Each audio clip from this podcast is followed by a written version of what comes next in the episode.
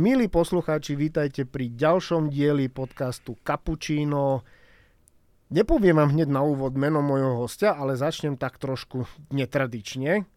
Vyškolených vyše 13 tisíc ľudí na digitálne zručnosti, kampane pre Rolls-Royce, vybudoval najväčšiu jazykovú školu na Slovensku, riadi bratislavský turizmus a je Google trénerom roka.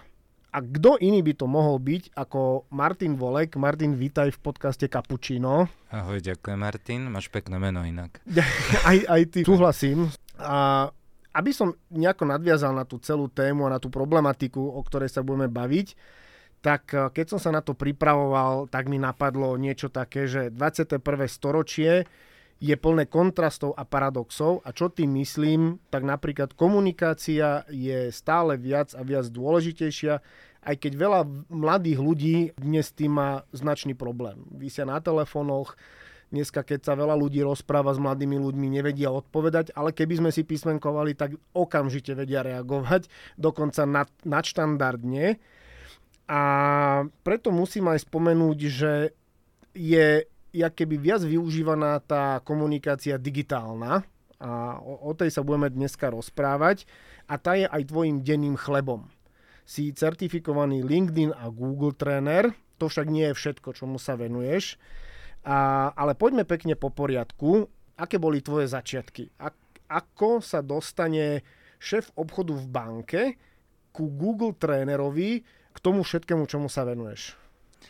Ja si inakšie osobne myslím, že tá éra, kedy niekto skončil školu a mal jedno povolanie, tak ako veľa našich rodičov, tak to už skončilo. Už bude bežné, že za život vyskúšame niekoľko povolaní a je to tým, že ten svet sa mení a to je super. Tým pádom aj my by sme sa mali meniť a keď sa chceme meniť a byť s tou dobou, musíme sa edukovať. Ty, ty sa pýtaš na ten, na ten vývoj.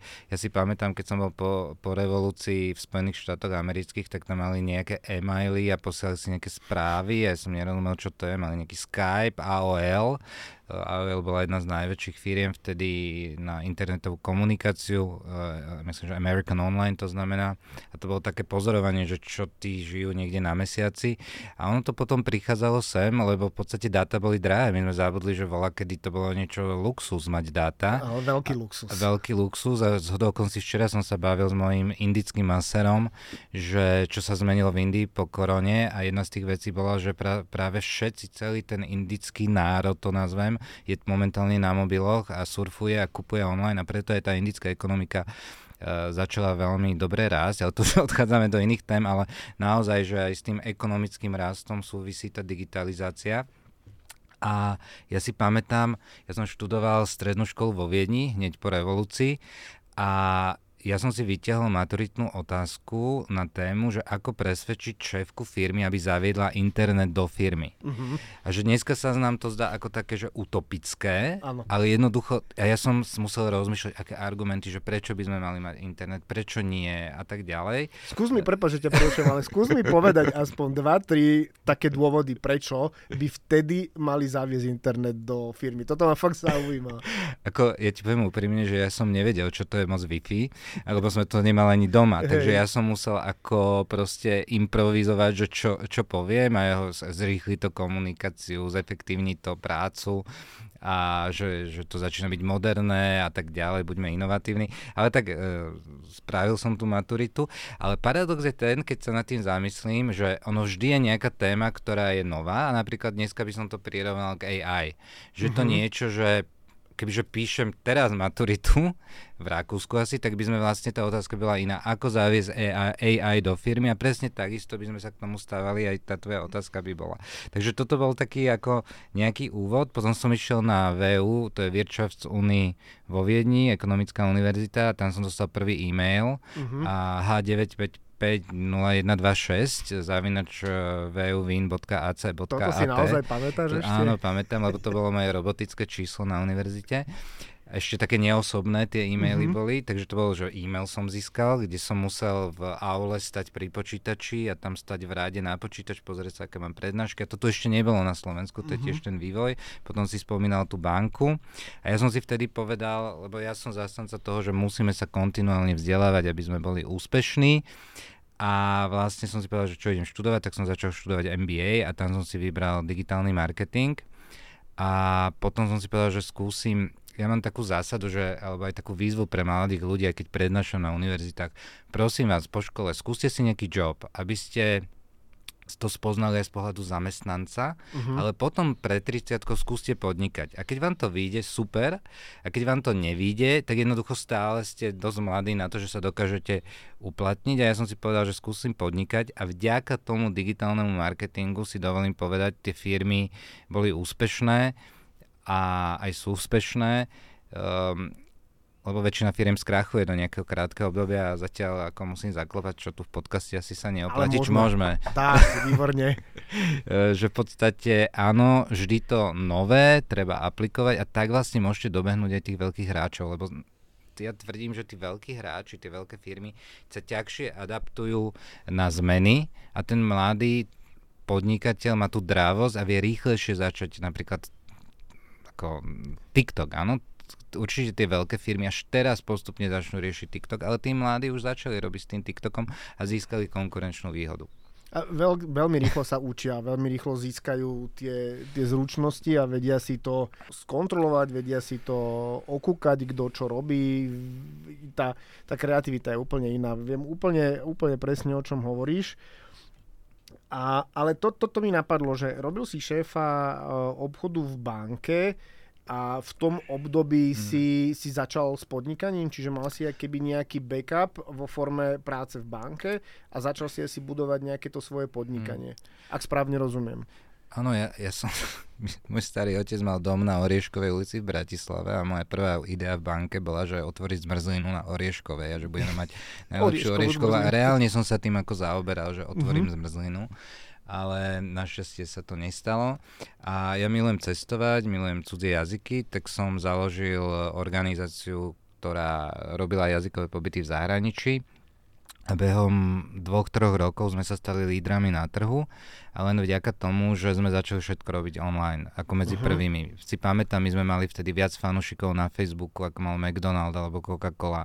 Uh, začali sme robiť uh, Google reklamy 16 rokov dozadu. Zrazu my sme nestihali tie objednávky spracovávať, moja kancelária mala meter krát 3 a tam chodili klienti a jednoducho ja som videl, že napríklad ten Google, že veľmi dobre funguje pre podnikanie. Že proste mm-hmm. pomáha mi získať klientov a to je tá výhoda Google napríklad pre podnikateľov, že vy viete aj s rozpočtom 100 eur mesačne si spustiť kampaň. Čiže Google vlastne umožnil celému svetu, alebo dal tú šancu podnikať každému a nemusíte, lebo predtým bola kedy, keď nebol digitálny marketing, čo bolo? Boli noviny, ako je pravda, bola televízia ako Slovenská televízia alebo TA3 a jednoducho menší klient si tam nevedel kúpiť tú reklamu. Uh-huh. To, keď sa zamyslíme, to bolo nemožné, iba tí lídry. A vlastne toto umožnila tá digitalizácia, že každý, či je to kadernička, či je to uh, človek, čo robí kakličky, či niekto má cestovnú kanceláriu alebo podobne, môže vďaka týmto nástrojom začať podnikať a získať nových klientov. A to fungovalo. A jednoducho ja som tomu Google uveril, lebo mi pomohol v, v, reš, v štarte firmy. Uh, potom to bolo, že sme zbierali e-mailové databázy, boli sme úspešní na sociálnych sieťach a potom ako keby som tomu aj uveril tomu Google a bola taká príležitosť sa prihlásiť na Google certifikovaného trénera. Som sa prihlásil a už 7 rok po sebe uh, mám túto, nazvem to, funkciu, kde vzdelávame trh, študentov, startupy, podnikateľov a tak ako si spomínal, tak tým, že ma to baví, tak už tých vyškolených ľudí je už vyše nejakých 13 tisíc a, a vlastne tak. Ty si inak jeden, jeden eh, z dôkazov, že jak vie človek v mnohých oblastiach plnohodnotne robiť to, čo ho naozaj baví. Že ráno predpokladám, že patríš medzi tých, ktorí ráno vstaneme, naskval som to povedal, lebo aj ja sa okay. k ním radím, že ráno vstaneme a tešíme sa do práce, že nemáme ten taký pocit, ktorý žiaľ má ešte mnoho ľudí a to je, že zase musím ísť do roboty mm-hmm. a nechce sa mi a musím ísť, lebo však musím z niečoho žiť A to je podľa mňa už keby v dnešnej dobe mimo, mimo zdravia, je to jedno veľké životné šťastie. Ak človek narazí na prácu alebo má prácu, ktorá ho naozaj baví a ráno vstáva aspoň s tým polovičným úsmevom, že akože pospal by som, ale nie je to úplne také najhoršie a už keď sa dám dokopy, tak sa teším do roboty. Určite, ako ja paradoxne nemám rád ráno a Ja som nočný ale, typ. Ale, sme, sme ale na tom rovnako skoro. Som, že... som nočný typ a mám produktivitu neskôr a ráno, nemám rád rána, najmä v pondelok, ako aj veľa poslucháčov asi, ale potom od, tej, od 10. sa štartujem a potom mm-hmm. to už je dokonalé. Ale áno, ja tvrdím jednu vec a najmä keď ško- ja milujem uh, šk- učiť na vysokých školách, lebo môžete tým ľuďom dať, uh, a tým, že mám to, ten podnikateľský background, tak im dať tú motiváciu, že skúste, lebo tí ľudia majú sny. Tí ľudia majú sny, chcú... Žijeme v konzumnej spoločnosti. To je proste fakt. A tí mladí ľudia chcú mať dneska všetko. Čo na jednej strane nie je dobré a na druhej strane to je motivujúce. A keď chcú mať všetko, tak musia urobiť viac ako ten priemer.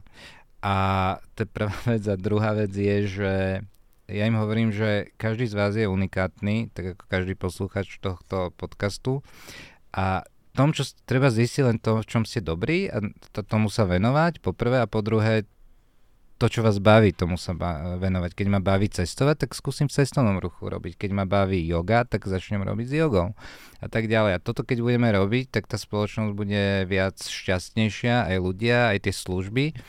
Takže áno, ľudia mi mali robiť, už neviem ani aká otázka, ale, ja, ako, ale to ráno tam bolo. Hej, konštatovali sme, konštatovali sme to, že jak, jak je tá práca, radosť práce pri ránom stávaní. Obidva sme takí, ktorí nemajú radi rána a to pondelkové je z veľkej väčšiny práve to zabíjajúce. Ale nadviažem len rýchlo, v rýchlosti na to, čo si hovoril a to je presne to, že dnešní mladí ľudia ako keby chceli všetko a hneď mm-hmm. a nemajú trpezlivosť uh, niečo vyskúšať a skôr idú, idú tým smerom, že to, čo je teraz trendy na sociálnych sieťach, tak to musím predsa zvládnuť aj ja. Ja chcem mať také auto, ja chcem mať takú dovolenku, ja chcem mať takých sledovateľov, chcem mať taký mobil, chcem, chcem jednoducho byť slávny a, a pritom, e, pri tomto pozadie je jednak úplne iné, ako je viditeľné na sociálnych sieťach a druhá je to presne to, že až keď človek dospeje, tak príde vlastne k tomu, že všetko má svoj čas, vyskúšam, uvidím, či to bude. To je tak s tým podnikaním, keď si spomínal, že vyskúšajte, keď chcete podnikať, ak to pôjde výborne, ak mm. to mhm. nepôjde, nevadí, stále je tam čas zamestnať sa a aj tak robiť to, čo vás baví. Áno, áno.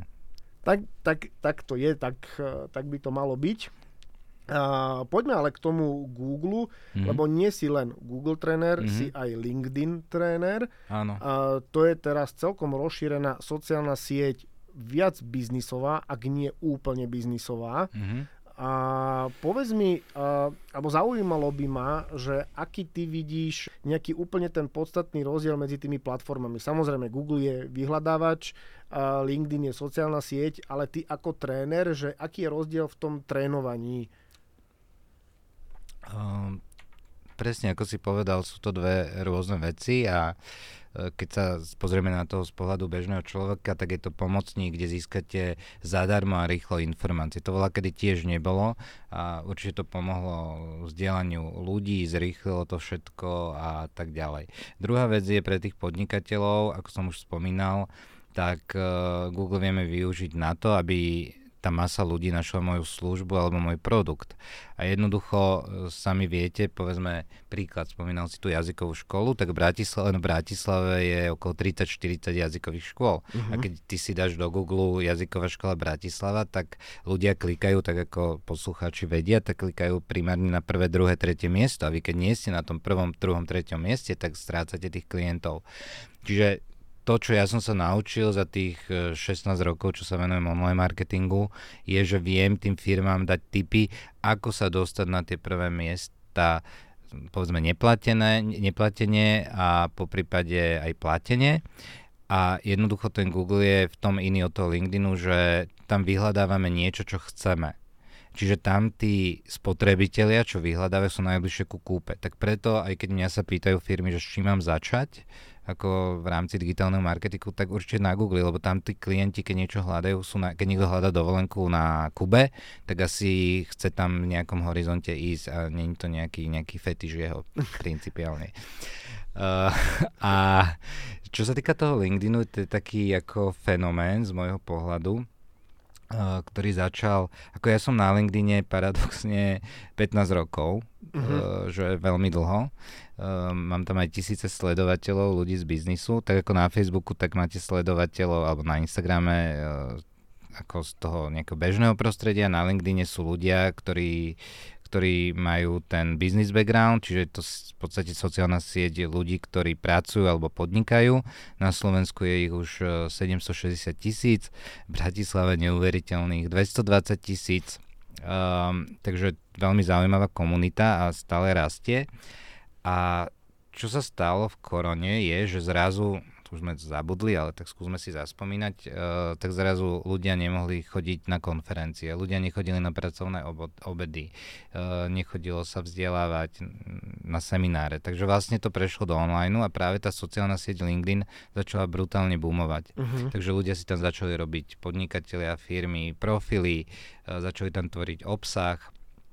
Jednoducho uh, aktuálne je to, je to platforma, kde dlhodobo viete zaujať aj ako odborník a takisto ako firma. Čiže keď to porovnám, pýtal si na ten rozdiel, že Google, LinkedIn, tak Google mi prinesie rýchlejšie výsledky uh-huh. a LinkedIn je taký dlho, keď to vnímam z pohľadu biznisu, tak LinkedIn je taký dlhodobejší, lebo takisto si tam budujete svoju značku a to je taký dlhodobý, uh, dlhodobý uh, trend, takže Google krátkodobá záležitosť, eh, LinkedIn eh, dlho, dlhodobá záležitosť. Ja som sa zúčastnil uh, tvojho školenia v rámci, v rámci LinkedInu a musím povedať, že, že mi to prinieslo veľa už len kvôli tomu, že našiel som spôsob, ako vytvárať ten obsah a ako získavať nové kontakty, čo je, čo je asi tým prvotným cieľom keby predávam produkty, tak je to asi ten druhorady, že potrebujem nejaké tie obchodné príležitosti získať.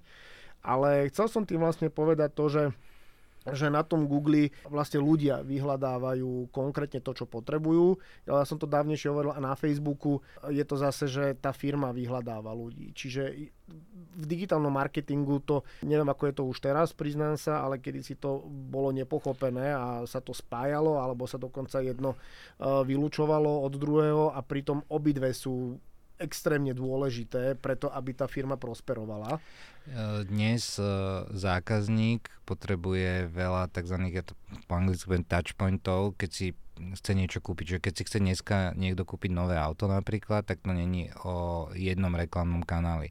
Najprv si ho vidí na ulici, sa mu páči, tak. potom ho začne vyhľadávať, potom ide na YouTube, pozrie si videá, potom si prečíta recenzie, potom si prečíta blogy, potom, uh, potom ho zas, zas, zastihne reklama, potom ide do pobočky, potom si ide to prevázať iným autom, že dneska potrebujeme reálne veľa, kedy to boli desiatky takýchto bodov, kým sme sa rozhodli, dneska už sú to stovky vecí, veci, čo nás ovplyvňujú. Ani si to neuvedomujeme, ale kebyže si spíšete, keď kupujete auto, že koľko ste veci si pozreli dokopy, tak garantujem, že sú to dnes stovky, e, stovky, stovky veci. A, je, a vždycky je to pre mňa fascinujúce aj presne to, že čo so všetkým e, súvisí, alebo čo s čím súvisí a, a netreba dávať menšiu váhu jednému, lebo všetko to na seba nadvezuje a vo, vo finále na konci je niekde ten úspech, ktorý asi každý z nás chce. A poďme k tomu Google, lebo keď som rozmýšľal aj nad tými témami pred podcastom, tak mi napadlo, že vlastne veľa, podľa mňa veľa poslucháčov nemá možno ani predstavu, aké je to s Googlem spolupracovať, lebo je to, je to korporácia celosvetová. Tak mi možno povedz, aké to je spolupracovať s Googlem. Ako, tak prvá vec, že je to super z toho dôvodu, že tí ľudia, ktorí tam pracujú, tak uh, sú skúsení, sú vzdelaní. Keď si vezmem príklad, aj za posledný mesiac som mal tu, čo sa stretnú so šéfkou Google v Prahe, Tania Lomoň, s Rastom Kulichom sme boli nedávno na obede, čo šéf Google na Slovensku s Vandou Wolfovou, čo riadi agentúry. A keď si hľadám tam nejaký spoločný menovateľ, tak Rastio Kulich študoval na Harvarde. Vanda Wolfová rieš, e, ako proste človek, ktorý že v Československu riadil e, agentúru v Paríži, že to sú ľudia, ktorí sú skúsení, vzdelaní, e, tým pádom, ja tvrdím jednu vec, keď niekto skúsený, vzdelaný, cestovaný, tak je tolerantnejší, vie lepšie komunikovať, vie lepšie motivovať. Takže ako za mňa, e, toto sú tie atribúty, ktoré tí ľudia majú a podľa mňa ako toto je aj potrebné aby tento štát podporoval práve tieto veci, aby mladí ľudia mohli vycestovať von, aby mali tú zahraničnú skúsenosť. Aj to, že proste, pre mňa je super, keď niekto ide študovať do Prahy, keď niekto ide na nejaký jazykový pobyt, ehm, že proste naberá tieto veci a vráti sa domov a dojdú tí ľudia lepší, uh-huh. otvorenejší a toto Európska únia a krajina potrebuje proste vzdelaných, tolerantných, ambicioznych, tímových ľudí, ktorí majú zápal a tí ľudia v tom eh, Google presne tieto atributy majú. S týmto všetkým sa spája nejaký time management, lebo eh, ty si rozbehaný, cestovaný, cestuješ uh, po celom svete. A to ma tiež zaujíma, ako ty dokážeš pracovať s time managementom, pretože to sa tiež dneska v mnohých prípadoch rieši, aj e, sú na to tiež rôzne školenia, ako, ako si vytvoriť čas, ako si všetko nastaviť. Ako k tomu ty pristupuješ? Tak uh, myslím si, že veľa ľudí, čo počúva tento podcast, si povie, že času je málo a asi ho bude stále menej, lebo všetko sa zrýchlilo a tie dni idú rýchlejšie. Uh, keď máš veľa aktivít, tak si to naozaj vyžaduje kvalitné plánovanie. Pre mňa základ je mať v mobile kalendár, kde vlastne si plánujem čas. Ja si pamätám jednu vec, to som bol tínedžer a e, začal som študovať vo Viedni na strednej škole, tak jedna známa, čo som u nej chvíľu býval, tak ja som sa aj spýtal, že ako narába so stresom. Uh-huh. A ona, že za akým stresom? Že prečo by mala mať stres? Prečo, a ja sa jej pýtam, že teda, že prečo by ho nemala mať? A ona, že veď stres vzniká z toho, keď si zle naplánujem čas. Uh-huh. A ja si nena- neplánujem zle. A toto mi tak akože takáto jednoduchá myšlienka, že vlastne stres si tvoríme sami, lebo vlastne ne- neplánujeme si ten čas dobre. A vlastne e, presne to je o tom, že ja fungujem tak, že aj vo firme, keď e, riadím e, či už jazykovú školu Volis Academy alebo digitálnu agentúru Volis International, že proste Uh, každý týždeň, pondelok ráno je týždeň na porada, kde sa informujeme, čo sa deje. Potom na konci mesiaca máme poradu, kde sa bavíme o tom, čo sme dosiahli, čo ideme robiť ďalší mesiac. V týždni sú to fixné termíny s ľuďmi, že sa vedia spolánuť, že majú ten touch point s tým manažérom, čiže také one-to-one porady. Uh, do toho si dám fixne, povedzme každý útorok mám masáž o 18. hodine ajurvedsku uh, v Bratislave a jednoducho to tam je o 6. do 7.30 a žiaden iný termín ho proste nemôže prekonať, lebo to tam je fixné. Uh-huh. A potom vlastne človek potom narába s tým, že keď to niekto iný termín, tak hľadám v tých uh, voľných blokoch. Takže v podstate je to o tom, a keď to nevychádza, tak ten termín bude o dva týždne. Takže naozaj ten management uh, je dôležitý toho času, to je prvá vec. A plus má to v dnešnej dobe elektronicky, hneď si zapísať tie, tie termíny. Takisto, čo sa učí možno viac, je aj povedať nie. Uh-huh. Um, a mať v tom jasno, aj keď to je ťažké, ale treba, bohužiaľ, si vážiť ten svoj čas Um, a veľmi dbám na deadliny, lebo vlastne tým, že som študoval strednú vysokú školu aj MBA v Rakúsku, tak to tam bolo ako sveté, presne ako ten nemecký prístup a aj rakúsky je, že proste keď sa na niečom dohodneš, to platí, to je tá črta toho národa a ja jednoducho si potrpím na tie deadliny a na čo si nepotrpím sú ráne termíny, takže ako prvý termín, keď to sa chce so stretnúť, tak o 10. To už vieme, že tie Ale... rána sú, sú ťažšie tomu rozumiem. Milí posluchači, dostali ste uh, radu alebo rady, typy, ako, ako s tým time managementom pracovať. To si treba vážiť, lebo kebyže si to chcete, keďže to chcete od Martina získať uh, oficiálne, tak by ste si určite počkali, lebo toho času uh, má naozaj málo. Ale áno, dôležité sú fixné body, dôležité je dodržiavanie a spolahlivosť. To sú asi tie, tie najväčšie oporné body. To je, čo sa týka time managementu. Áno, povedz ešte. Nie, nie, ja, to nie. som sa dotkol mikrofónu. pardon. Nič sa nedieje. Ja, že sa hlásíš, aby som náhodou... Hlásim sa. Aká bude ďalšia otázka? Áno, idem, idem, idem presne na to. Zaujímalo by ma, či máš ty nejaké méty ešte v živote, ktoré by si chcel dosiahnuť. Niečo, čo ešte, ešte si nedosiahol a čo vidíš pred sebou, že k tomu, k tomu smeruješ. Ono tá otázka znie, ako keby už som išiel do penzie, ako to, škoda, že toto nie je video, že nie som až taký starý, že či ešte mám nety. Nie, nie. A Samozrejme. budete vidieť fotku, budete vidieť Maťovú fotku, takže nemusíte sa báť a uvidíte, že to tak vôbec či... nie. Ani som to tak nemyslel.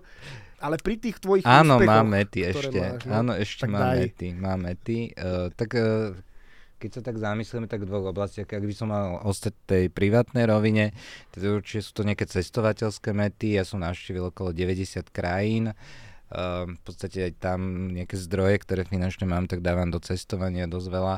Uh, splnil som si sen, bol som na Tahiti, uh, to bol bola kedy môj sen, aktuálne možno ten sen, tá meta by mohlo byť Japonsko a Antarktída. A keď sa bavím, tak určite by som chcel, ja ako možno sa k tomu aj dostaneme, ale um, mám takú politickú funkciu, riadím turizmus z Bratislavy a jednoducho to robím opäť preto, že ten know-how, ktorý mám, tak chcem odovzdať aj tomu proste mestu. Že proste, uh-huh. keď viem, že chceme prilákať turistov do Bratislavy, tak musíme robiť kampanie napríklad na YouTube. To znamená presadzovať to, čo z toho podnikateľského sveta viem, že funguje, tak aj do týchto mestských alebo štátnych vecí. A ako, ak by som tak nejak možno rozmýšľal do budúcnosti, ale nechám to zatiaľ na osud. Ty spadá meta, vnímam to ako takú vízu, že určite si viem predstaviť aj riadiť nejaký štátny podnik a dať tomu nejaké, nejaké e, skúsenosti uh-huh. uh, z podnikania a ja si pamätám, raz som bol na jazykovom pobyte v Cambridge a tam som mal článok o EMP a ja som celý článok nevedel pochopiť, čo je EMP, EMP a to bol European Member of Parliament. Akože to by bola pre mňa také niečo, čo by ma uspokojilo, že byť poslancom Európskeho parlamentu a to by bolo také, že dobré nás ako zažiť ešte a využiť tie svoje skúsenosti. Takže to sú také mety. Super, super. Budem ti určite držať palce a zase celý čas sa tu vlastne bavíme o tom, že keď človek systematicky k tomu kráča, tak všetko je možné a neexistuje nie alebo nedá sa. Aj keď si hovoril, že pri tom time managemente treba vedieť povedať nie, toto nie je ten prípad. Každopádne dobre, že si spomenul e, tú Bratislavu a to, ten turizmus, lebo to by ma veľmi zaujímalo, že čo čo to obnáža riadiť, e, riadiť turizmus v Bratislave? Uh, opäť je to, robím to preto, že ma to baví. Ja som si inakšie spravil aj PhD v cestovnom ruchu na tému aktivizácie medzinárodného cestovného ruchu na Slovensko pod vedením profesorky Novackej a e, potom som si založil cestovnú kanceláriu a sme sem vozili turistov z Ukrajiny, Ruska, z Bieloruska a podobne. A bolo to úspešné a stal som sa členom komory cestovných kancelárií a sprievodcov v Bratislave a nakoniec oni ma zvolili do predstavenstva tohto bratislavského turizmu. A čo je super na tomto bratislavskom turizme, že to riadi, riadia zástupcovia mesta plus mm-hmm. ľudia z praxe. A okay. podľa mňa toto je úplne ideálny princíp, ako by mohli niektoré tie, tieto inštitúcie byť riadené lebo vlastne my tam presadzujeme tie záujmy tej praxe, lebo tá prax vie, čo funguje. To znamená, že my vieme v Bratislave ako subjekty cestovného ruchu, že jednoducho slovenskí návštevníci um, nepomôžu tak v Bratislave v cestnom ruchu. Samozrejme, že sú vítaní, ale uh-huh. ten zahraničný turista tu ostáva dlhšie, e, býva v drahších hoteloch, má väčší rozpočet do reštaurácií. Čiže v podstate, keď viem, že ten zahraničný turista prinesie viac do Bratislavy, tak uh, to mám podporovať a robiť všetko preto, aby tých turistov tu bolo viac, samozrejme kvalitných turistov. Uh, na druhej strane z toho profitujú aj tí lokálni obyvateľia a takisto tí lokálni turisti, lebo tie reštaurácie by nezaplnili tú kapacitu v centre, kebyže tu nie sú tí zahraniční ľudia. Nebolo by toľko príjmov z daní, z ubytovania, ak by tu tí turisti nespali. Čiže ten cestovný ruch prináša dosť peňazí Bratislave uh-huh. A aj, aj do tej, tej pokladni. A čo to obnáša, ešte sa vrátim k tomu, že proste my riešime veci, ktoré bežný Bratislavčan nevidí, lebo my, príklad spontánne poviem, uh, zavolám sem influencerov z iných krajín, ktorí píšu o Bratislave na ich Instagramových krajinách. Robíme YouTube kampaň, príklad v Londýne. Uh, robíme kampaň, napríklad onedlho bude rádiová kampaň vo Viedni, aby, aby Rakúšania prišli na víkend do Bratislavy. A tak ďalej, že tých aktivít marketingových, v podstate Bratislava Tourist Board je marketingová inštitúcia destinačná na podporu destinácie, takže robíme tieto aktivity a tým, že mám tú skúsenosť z firmy, čo funguje, tak sa snažíme tieto veci e, presadzovať, aby, aby to robilo mesto a cieľom je dostať sem viac turistov, ktorí prinesú viac peniazy tomuto mestu a nakoniec lokálne obyvateľstvo z toho tiež profituje. Uh-huh. Keď sa bavíme o tom uh, turizme a o, o Bratislave teda hlavne, tak je niečo, alebo je miesto v Bratislave, ktoré veľa Bratislavčanov uh, ešte nenavštívilo? To je, to je dobrá otázka. Ja som uh, mal prednášku a vystúpenie na Expe v Dubaji o Bratislave uh-huh. a keď som sa pripravoval, tak som bol šokovaný zdáť, že Bratislava patrí medzi najzelenejšie miesta na svete. Uh-huh. Keď sa aj pozrieme teraz z okna uh, tohto štúdia, tak čo vidíme? Vidíme dosť veľa zelenie, vidíme tu lesopark, vidíme tu kolibu, vidíme tu Bratislava má devín, Bratislava má miesto na člnkovanie, máme tu jazera, Bratislava si tak neuvedomujeme a v tom Dubaji, keď som, ja som v tom Dubaji chcel ukázať ten kontrast, že tam žijú v tej, v tom teple, v tej v vozovkách púšti, alebo aj v púšti a že my sme zelení, my sme zelení, je to úplne iné a toto si neuvedomujeme, neuvedomujeme a to som v tom Dubaji ukazoval, ako ľudia tu kajakujú pri Bratislave, uh-huh. ako sa špliechajú vodou, ako chodia, tuto viete byť za 5 minút v lese, uh, prejsť sa po Devinskej ko- kobyle a tak ďalej, takže toto je pre mňa také, že som si v tom Dubaji na tom expe, na tej prezentácii uvedomil a na tomto som to aj postavil a je to taký iný positioning je inak vidieť, že, že veľa, veľa ľudí dneska keď, si povie, keď sa povie Bratislava, alebo že aké miesta navštíviť v Bratislave, tak sú to Bratislavského hradu cez Staré mesto a sú určité body, ale je pravda, že niekto nepovie, alebo veľa ľudí nepovie presne, či je to Koliba, či sú to jazera, či sú to Malé Karpaty, či je to smerom na Dubravku, rôzne lesoparky a je tu tak veľa krásnych miest na relatívne malej ploche, Áno. že a, že by sme si to mohli aj viacej uvedomovať a ja tráviť čas. Um, si sa pýtal, že kde by som niekoho zobral. To, čo ako mňa v posledných rokoch oslnilo, je práve ten Dunaj, ktorý nevyužívame úplne a myslím si, že tu treba viac zapracovať na tom Dunaji, na tej rieke, to, lebo to je unikátne, čo máme.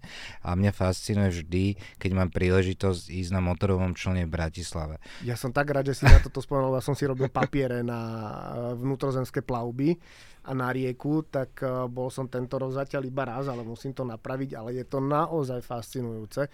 A prepač, zobral som Je to slovo. fascinujúce a ja si pamätám, keď došiel sem britský veľvyslanec nový, Uh, tak uh, som ho sprevádzal po Bratislave, zobral som ho presne na tento čln uh, a tá emocia bola fascinujúca. A každého, koho zoberieme na tento čln motorový a prejdete sa od Devína až po, po prístav a nižšie, tak sú všetci pozitívne šokovaní a viac by sme mali robiť s vodou. A teda odpoveď uh, bola tá, že áno, milujem uh, motorové člny na Dunaji, je to unikátne, každému to odporúčam. Je, a ja to len potvrdzujem. A je to naozaj uh, iný, iný zažitok, tak jak som zvykol hovoriť, že ak niekto ide do Chorvátska, alebo chodí každý rok do Chorvátska a povie si, už by som tam nešiel, lebo Chorvátsko poznám odpredu do, e, dozadu, tak a zrazu idete na plachetnicu napríklad alebo na loď, tak e, je to úplne iné Chorvátsko, aké ste doteraz videli a toto je to isté. Ak aj Bratislavčan si povie, že ja už tu nemám čo vidieť, mm-hmm. skúste sa previesť motorovým člnom e, po Dunaji, naozaj až niekedy od, od Čuňova po Devín a je to úplne o niečom inom a uvidíte Bratislavu z iného uhla pohľadu, takže súhlasím s tebou. A doplníme, lebo určite to, nie je to lacná záležitosť, musím povedať, ale zase dá sa vyzbierať viacerí, ja som takto aj s mojimi kolegami z firmy už bol viackrát, ale na druhej strane máme tu aj lode, takže je to prístupné každému sa prejsť či už na člny alebo na lodi, tak obidve tieto varianty majú svoje čaro. A určite to treba využiť, uh, kým sa dá. A Martin, spomínali sme Google trenera, LinkedIn trenera, turizmus. Poďme ešte k jednému a to je digitálny marketing. To sme síce na úvode spomínali, ale poďme ho trošku detailnejšie rozobrať. Tomu sa venuješ aktívne tiež. Spomínali sme kampane pre Rolls-Royce, pre automobilky, ktoré pôsobia na Slovensku, prípadne aj niekoľko našich operátorov. Ale to, čo by ma zaujímalo, sa spýtam teba ako marketéra, v čom si ty myslíš, že dnešní marketéri robia možno najväčšie chyby? Ja si myslím, že tam je uh, taký zák... Ako, je, to, je to veľmi komplexná otázka, ale ak by som mal odpovedať stručne, tak myslím si, že stále niektorí marketéri sa snažia robiť, robíme toto, toto, aktivity a, aktivity a nové a získať nových klientov, ale v prvom rade by sme sa mali pozrieť na toho klienta a je taká fráza, ktorá sa mi páči, čiže walking in the customer's shoes, čiže poďme v topánkach svojho klienta, e, pýtať sa ho, o čo má záujem, či je to, čo naozaj chce, spýtať sa ho, či je spokojný, takže pochopiť toho klienta viac a nielen mu nanúcovať nejaké veci, že má robiť, ale pochopiť vlastného klienta a jeho, jeho, jeho pohľad. Uh, takže to je ako prvá vec a um, ako toto si myslím, že je také kľúčové. A čo akože chýba tým dnešným marketérom je, je možno to, že a súvisí to aj s týmto predchádzajúcim bodom, že ak robia v digitálnej agentúre, tak odporúčam, aby išli aj na stranu klienta, presne práve preto, aby poznali ten pohľad toho, toho zákazníka, aby vedeli potom tie služby empatickejšie tým klientom uh, ponúkať. No a čo je ešte dôležité, myslím si, že a najmä v marketingu, že to nie je niečo, že prečítam si knižku Kotlera 10 rokov dozadu a to je všetko, ale naozaj e, to, čo je moja ako taká zásada, že neustále sa vzdelávať, chodiť na konferencie, čítať si blogy, čítať si sociálne siete, príspevky lídrov, ktoré sú na tom LinkedIn napríklad zadarmo. Uh, lebo ono sa to mení, ako Uh, už tu boli nejaké sociálne siete, ktoré zanikli, uh, takisto uh, nové vznikli a jednoducho vy keď začnete medzi prvými na tých sieťach pracovať, uh, napríklad TikTok, tak, uh, tak získate nejakú konkurenčnú uh, výhodu a preto treba nasledovať trendy. Bodka. to je dôležité. Tomu by som ja len doplnil, že ja mám za posledné roky pocit, že ako keby nechýba dnešným marketerom kreativita, čo ale vo finále paradoxne môže byť problém, preto, pretože ako keby veľa z nich, alebo väčšina z nich chcú vymyslieť koleso, ale už to koleso niekto vymyslel, len, uh, len by ho mohli sa naučiť adaptovať na, na ten svoj spôsob, na, tie svoje, na ten svoj systém a to práve dneska, že ono tých kreatívnych nápadov je strašne veľa, ale mám pocit, že niekedy to je tak už trošku keby sílené a silou mocou chcem vymysleť niečo, čo ešte nikto nevymyslel. Nehovorím, že sa to nedá, ale prečo by to mal byť prvotný cieľ? Lebo to mi príde, že dneska to je top 1, musím vymysleť niečo, čo ešte nikto nemá, aby som bol zaujímavý. Určite áno a ja si myslím, že veľa firiem sa stále snaží získať nových zákazníkov, nových, nový rast a tak ďalej, ale zabúdajú zabúda na tých existujúcich. Takže ja si myslím, že ten fokus by mal byť lepš- väčší na tých existujúcich zákazníkov, ktorí keď budú spokojnejší, úspešnejší, tak prinesú tej firme viac Takže toto je tiež dôležité, že nemyslieť len na nové, nové, ale aj na existujúcich zákazníkov. Hauk, ako by niekto povedal. Je to, to, sú, to sú veľmi, veľmi cenné rady a podľa mňa veľa z nich si to uvedomuje, len iné je to počuť od človeka s takým backgroundom a s takou praxou. Takže milí poslucháči, ktorí ste marketéri, ktorí rozmýšľate nad tým, čo nové priniesť alebo ako viac zaujať, nerobte si až také starosti, len sa zastavte a skúste sa len žiť asi do, do kože svojich zákazníkov a svojich klientov, tak jak aj Martin povedal. A, a možno zrazu zistíte, že netreba až toľko a uvidíte, že vám to možno aj viac prinesie. super, ja som, ja som veľmi rád, eh, že sme mohli toho toľko rozobrať a porozprávať sa a hlavne som veľmi rád, že vôbec sme sa mohli stretnúť pri tvojom výťažení. Neuveríte, že dá to aj prácu rozbehaných ľudí dostať do štúdia, ale o to je to vzácnejšie. A, takže Martin, ďakujem veľmi pekne, že si bol eh, hosťom Kapučína. Verím a dúfam, že sa ešte stretneme pri podcaste, lebo bude určite o čom rozprávať. Povedali sme si mety, eh, ktoré, ktoré máš vytýčené a ja sa teším eh, na to, keď sa budeme o tom baviť, že áno, tie mety, mety si dosiahol a určite ešte bude o čom sa rozprávať. A ak máš ty náhodou niečo, čo by si chcel odkázať našim poslucháčom, nech sa páči keď som študoval v Rakúskom strednej škole, tak sme si mali také moto uh, zapísať uh, do, do zošita, boli ešte zošity, nie iPady a podobne. Ja som si napísal po nemecky, uh, to preložím, že človek nemôže nekomunikovať, takže všetko je vecou komunikácie, komunikácia všetko vyrieši, nebojte sa, keď máte nejaký problém alebo konflikt, otvorte komunikáciu, začnite sa rozprávať a vtedy bude tento svet uh, krajší a nielen svet, ale najmä váš svet ja by som zopakoval hauk, ale bodka, amen, čokoľvek tomu môžeme povedať. Ďakujem veľmi pekne a milí posluchači, vám prajem pekný zvyšok dňa, večera, záleží od toho, kedy tento podcast počúvate a počujeme sa pri ďalšom dieli. Majte sa krásne.